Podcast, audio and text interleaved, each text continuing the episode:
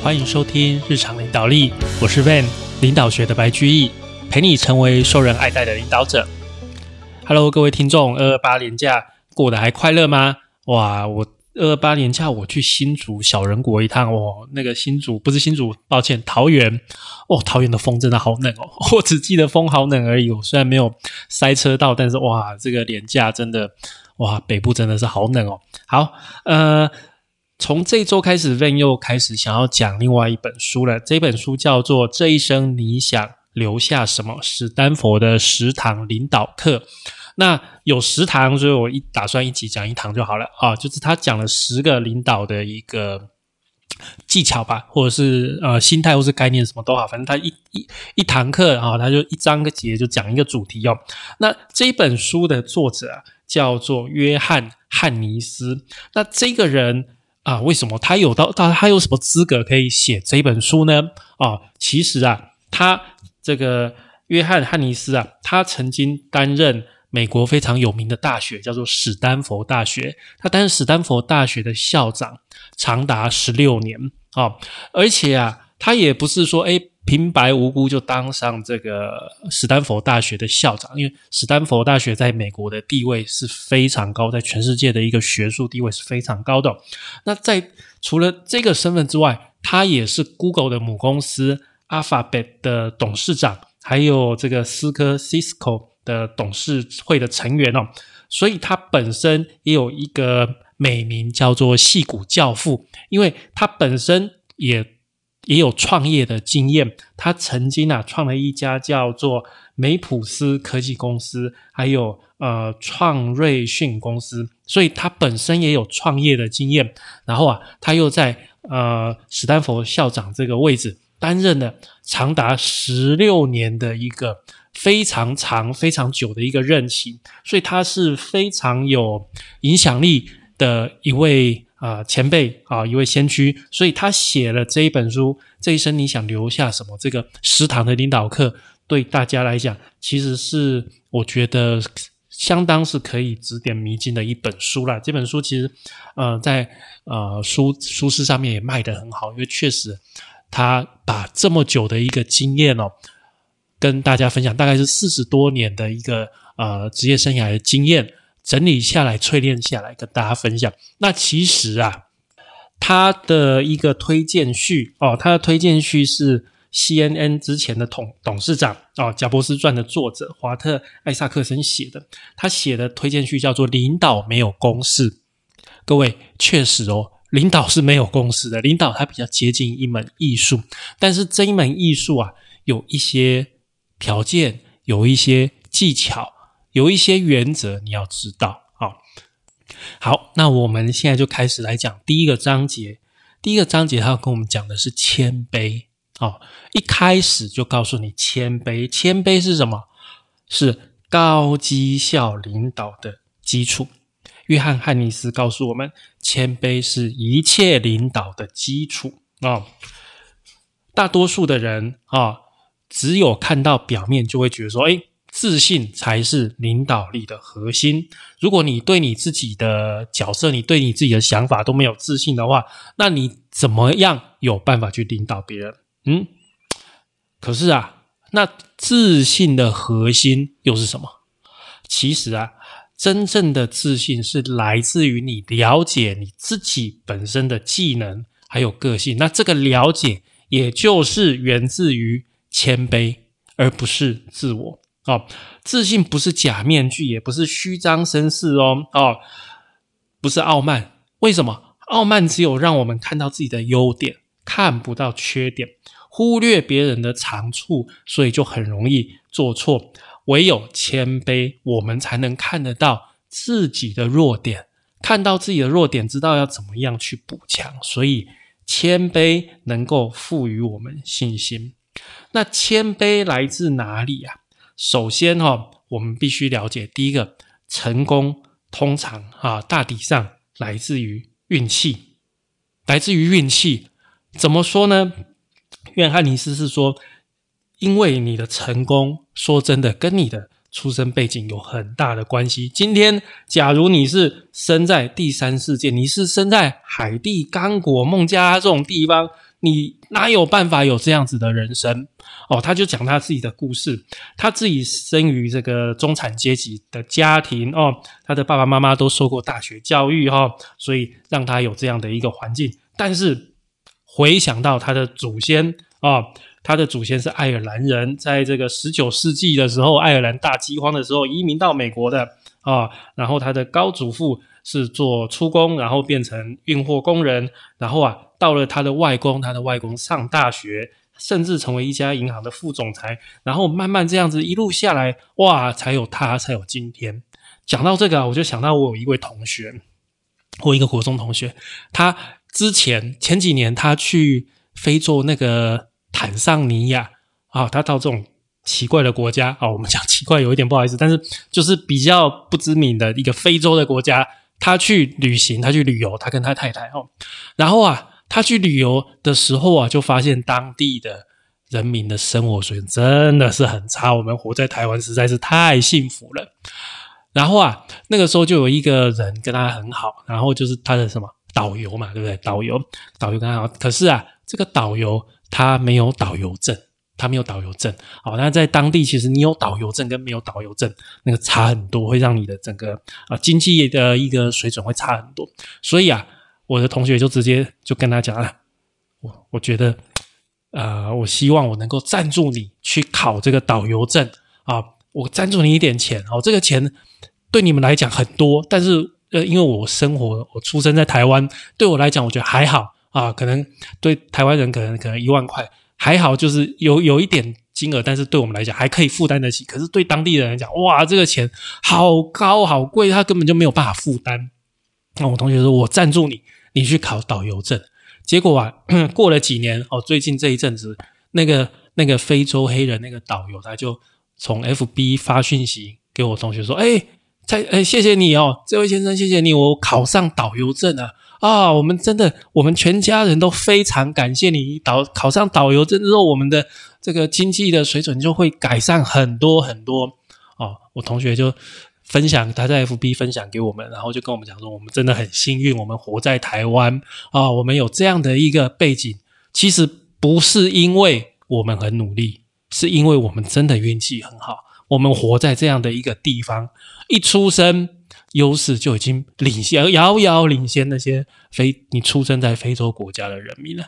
所以，我觉得这个也就是这个约翰汉尼斯他在讲。第一个，你要知道，你今天的成功有很大一部分跟你的努力是没有关系，但你的努力也有占一部分的因素。但是很大一部分是因为什么？你运气不错，你出生在这里啊，你的啊祖父、你的阿祖累积下来的。让你可以坐享其成，你要了解哈，这个是你的谦卑的一个来源哦。那另外一个啊，另外一个就是说，呃，当你是在一个团队的一员的时候，你也很容易可以常保谦卑啊。他说他在史丹佛，不管是什么领域，同一栋大楼就会遇到比你厉害的人哦。其实啊，任何一个学科，甚至有的学生都懂得比你多。不管你在哪里啊，你在什么团队，都一定有别人在别的地方比你强。这个就是什么孔夫子说的“三人行，必有我师焉”嘛，对不对？所以没有一个人是什么都会，对吧？所以我们最好要承认我们自己不是什么都懂，我们去了解别人的专长，虚心请他们支持，这也是一个谦虚的来源。接下来他告诉我们一件事。就是假如你身居要职的话，你要学习谦卑，从一个地方可以学习，就是募款啊，募款去跟人家啊，请人家捐钱，因为他当校长嘛，当校长都要请这个校友会捐一些钱来来支持我们学校，对不对？那校友啊，其实要见的不是你，不是你这个人，你多厉害不重要，问题是你是这间大学的校长。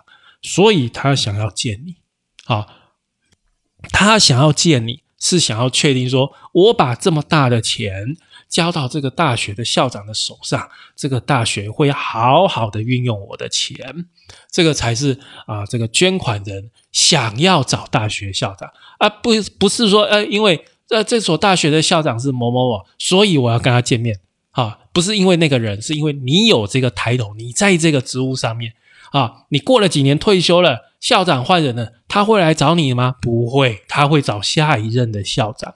所以我们要了解，不是我们自己很厉害，是什么呀？是这个职务，所以让这些人来找我们。所以这个也是一个谦卑的来源。所以这个就是啊，约翰汉尼斯他讲的其中一个，就是说。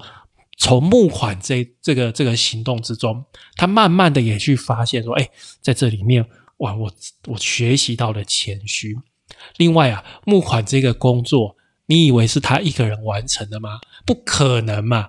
啊，更不会是一个大学的校长一个人独立去完成，一定是有很多的校友、很多的志工，大家一起帮忙，大家一起完成的。我可能一个人，我跟你啊捐到几千块，一个人捐到几千块，我合起来我就好几百万。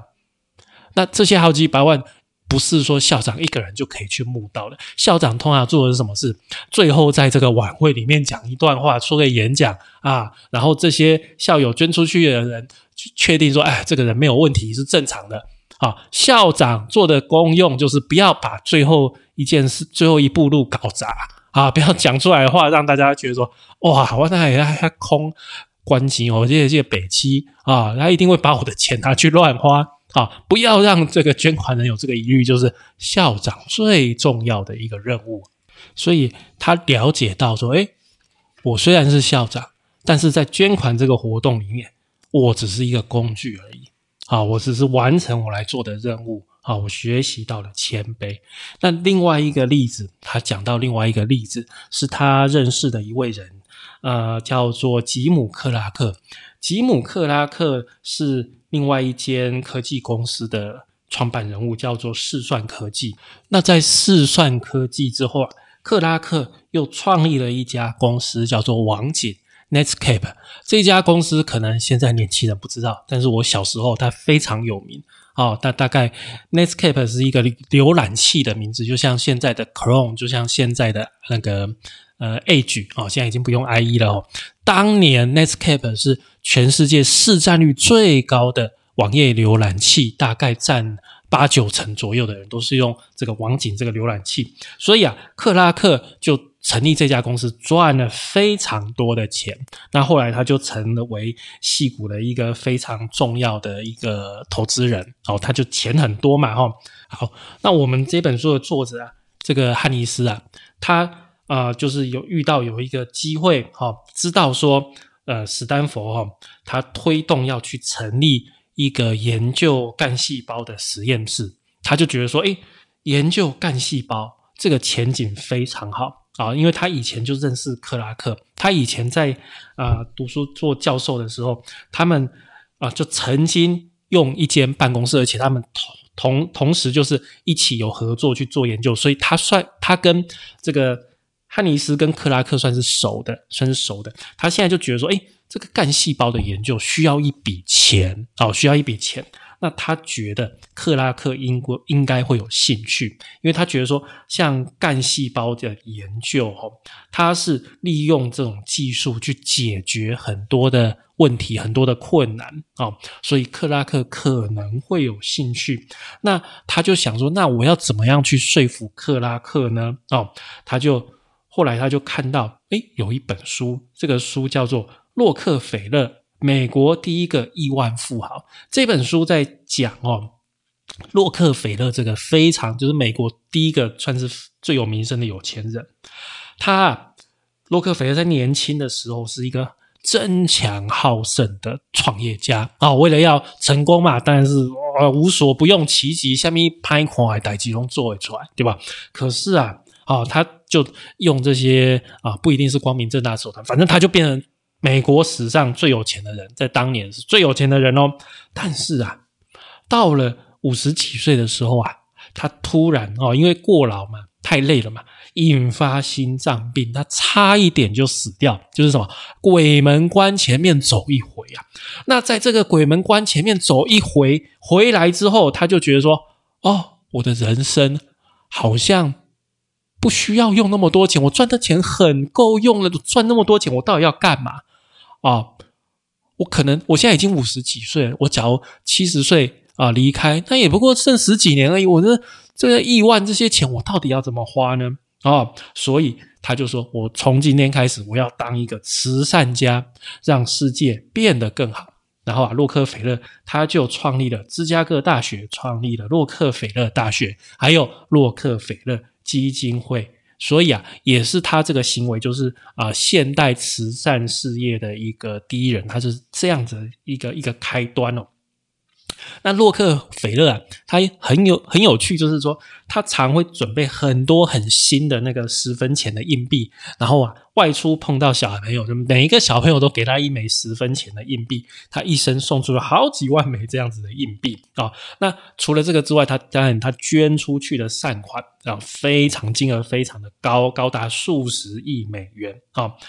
总之啊，他就是洛克菲勒，就是一个啊前半生。争强好斗啊，好像强盗，反正就做生意嘛，无所不用其极。但是啊，后半生变成一个超级大好人，一个慈善家。他就把这本书寄给克拉克，希望这个工作狂、传奇工作狂的故事能够给他有一些启发啊。然后啊，克拉克可能有看完这本书吧，反正他就有心动了，他就说：“好，我投入一亿美千万。”啊，一亿五千万美元来成立这个克拉克中心哦，就是来研究这个干细胞的一个研究中心哦哦。然后啊，可是啊，在克拉克许下承诺不久，有一件很糟糕的事情，就是当时的美国总统小布希说，我们要严格限制美国政府支援干细胞的研究。哇，这个消息一出来，对克拉克哇，我才刚说我要把这个一亿五千万丢下去研究干细胞，就总统就说，哎，我们国家不要研究，哇，这实在太糟糕了吧？可是他又觉得说，啊，这个政府都这样讲了，我必须要讲一点话，所以他就在《纽约时报》上面发表声明，就说，哎，两年前我同意捐赠一亿五千万美元，在史丹佛大学设立这个研究中心，但是现在国会跟总统已经禁止政府。去资助这个干细胞的研究，还有复制的技术。那所以我决定终止捐赠啊，剩下啊六千万美元我就暂停了啊。就是说，他前面已经九千万已经花下去，那就算了。然后六千剩下六千万我就不要给你了啦。哦，那你你自自己想办法了啊。可是啊，这个呃研究中心的计划还是照走哈，虽然少了六千万啊。那呃。汉尼斯他就从别的地方啊，从别的地方去募款，还是让这个研究中心在二零零三年啊落成了。落成之后啊啊，他们就这个中心就一直不断的在啊干细胞的研究上面做进展。那克拉克其实每年也是会到这个研究中心来一两次看一下，说哎到底在干嘛嘛哈。那二零一三年就是这个研究中心成立十周年的时候啊，他们就决定盛大庆祝。来啊！举办一整天的研讨会，回顾十年来的突破与成就。然后最后啊，因为是克拉克研究中心，最后我们就请克拉克上来给我们一个演讲啊。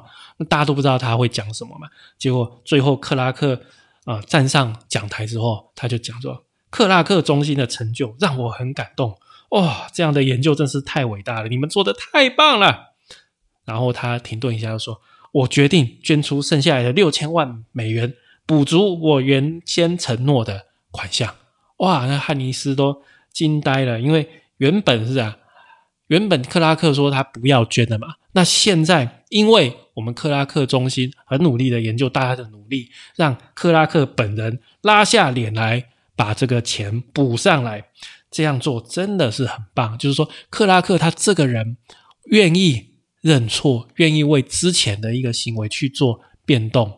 去做啊，这样子的一个拉下脸来的一个谦卑的行为，让汉尼斯觉得哇，他真的很感动。这个是这个故事，克拉克他在事业上这么成功哦，但是他一样有办法拉下脸来承认说，哎，我要做一个补救，这个真的很不容易哦。那汉尼斯他自己也有啊，这种遇到很糟糕事情的经验。他在三十四岁的时候。啊，他成立梅普斯公司已经有两年，他自己创创业创的公司哦。那这两年这个公司成长非常快啊，成长非常快，业业务业绩一直成长。因为业绩一直成长，他们就不断的招募员工啊，公司一直扩张嘛。可是啊，他们突然发现，我们公司成长的速度跟不上我们花钱的速度，就是公司在成长没有错，但是我们花钱的速度成长的更快。哇，糟糕！一一转眼，哇，公司都没钱了，下个月薪水发不出来了。那个时候他们别无选择，就只能裁员。当时公司的员工大概一百二十个人，他们要裁掉四十个人，要裁掉三分之一耶。而且他们决定说：“哎，工程师，我尽量留下来，因为这个是技术，这个是核心，就让其他部门打击更大啊啊！”那个礼拜五的早上，他们就发出解雇通知书。到了中午，四十位被裁员的员工就打包走人。哇！汉尼斯就觉得怎么样？糟糕透顶了！没想到成立公司会有这么黑暗的一天。他觉得哇，实在很对不起大家啊！但是啊，考验还没有结束。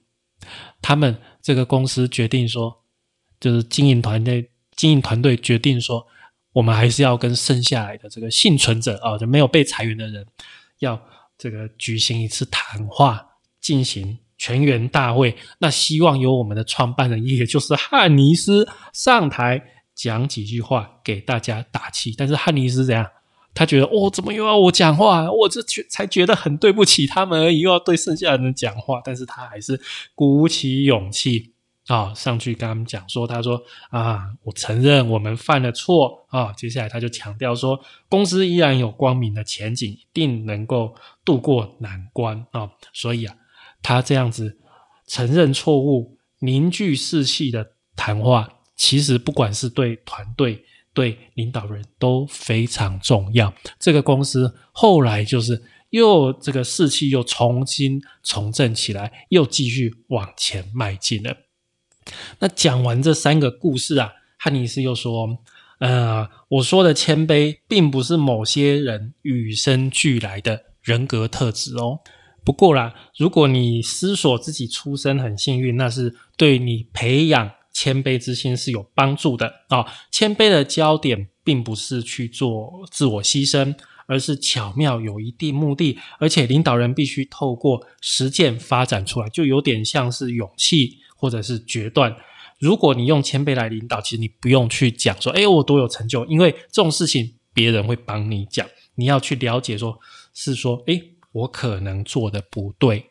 而且我愿意公开去坦诚说，哎，这个我可能错了，而且或者是说，哎，我愿意寻求协助，因为我自己知道我需要在这个地方，我需要有别人的帮助，要抓住机会，从错误学习。勇敢的迎向挑战，让自己成长。这样的谦卑，并不是缺乏野心哦。好像林肯总统，他是一个虚怀若谷的人，但是在政治上一样，他有他的目的，他有他的野心，他想要打赢南北战争，对不对？他想要解放黑奴，所以谦卑并不代表你就是啊缺乏野心，并不是这样子的。